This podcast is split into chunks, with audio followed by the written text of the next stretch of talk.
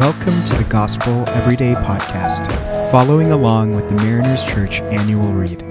I'm Paul Hahn, and I'll be your host for today. This month, Murray has been taking us through the secret of a new life in Christ. And today we will be looking at the reading from February 10th called Go On to Maturity.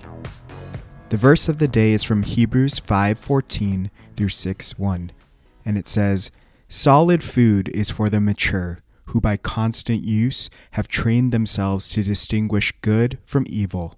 Therefore, let us leave the elementary teachings about Christ and go on to maturity."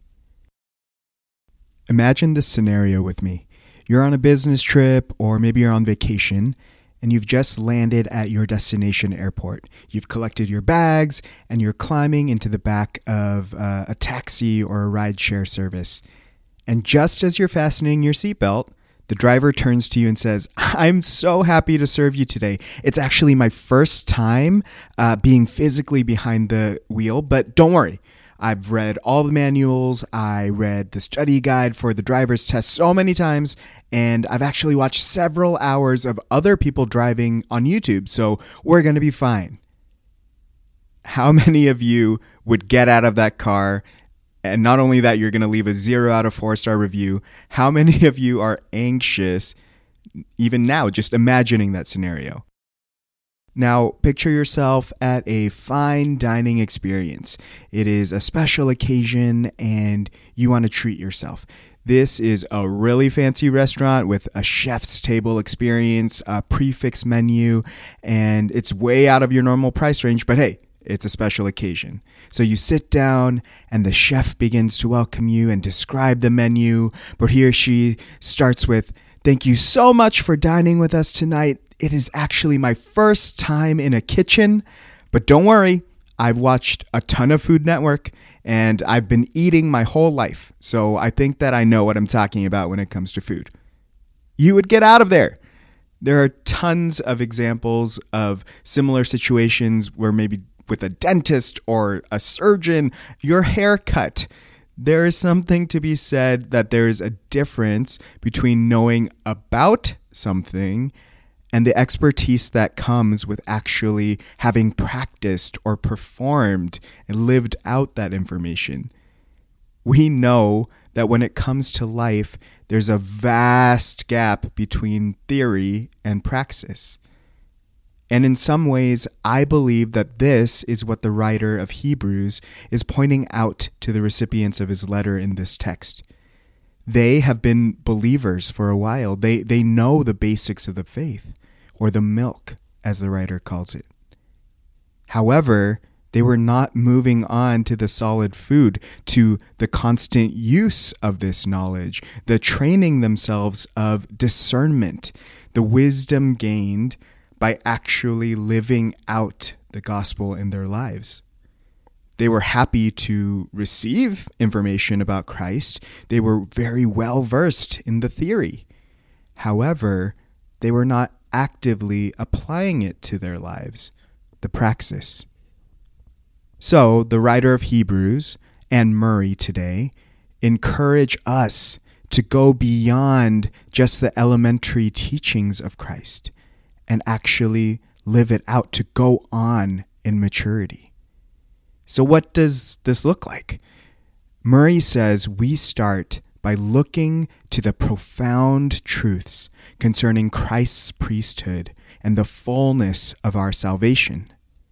Essentially, in addition to salvation, we need to start looking at sanctification. That Jesus, as our high priest, is making us holy. He's interceding on our behalf and giving us access to the Father. Murray breaks this down further into a few points of what maturity looks like. The first being yielding ourselves fully to Christ. And it's easy to believe that Jesus is our Savior, but I believe it's much harder to make him our Lord. Are we yielding to Christ's leading? Is our desire to conform to his image, looking to him as an example of obedience? Are we choosing to discern good from evil? The second is desiring fellowship with God. Jesus, as our priest, has given us access to enter into the holy place, to live in fellowship with God.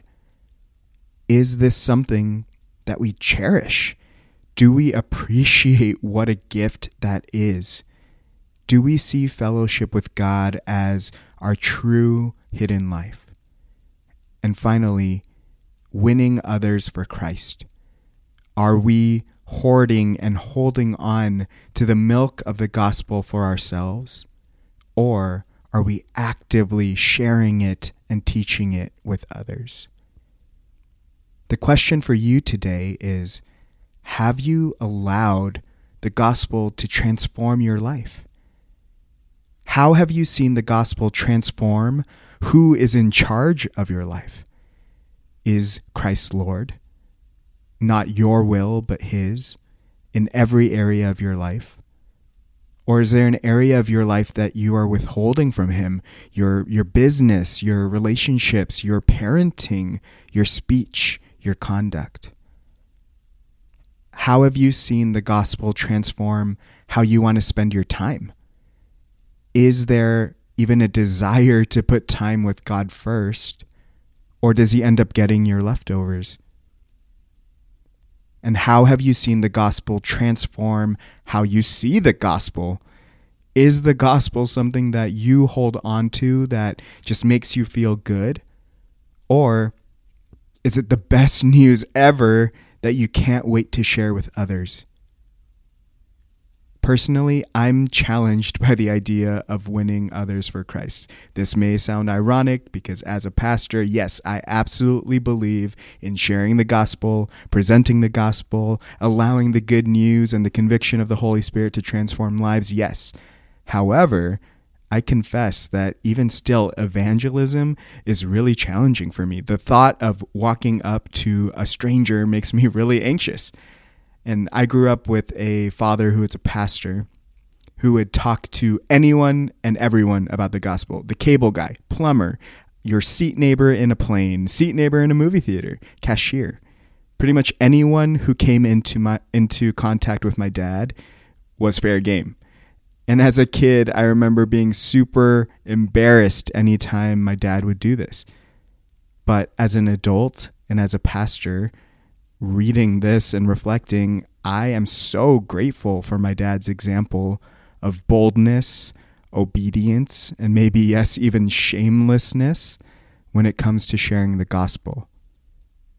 And I believe that the reminder of the gospel or the elementary teachings, yes, is absolutely necessary in the Christian's life. We should be reminded of the joy of our salvation daily but only in so much as it gives us the right perspective, the right heart posture, the right motivation to go and live out a life that displays that salvation. So let's pray this prayer together. Lord Jesus, I want so much to progress and grow in my commitment. Help me go on to maturity.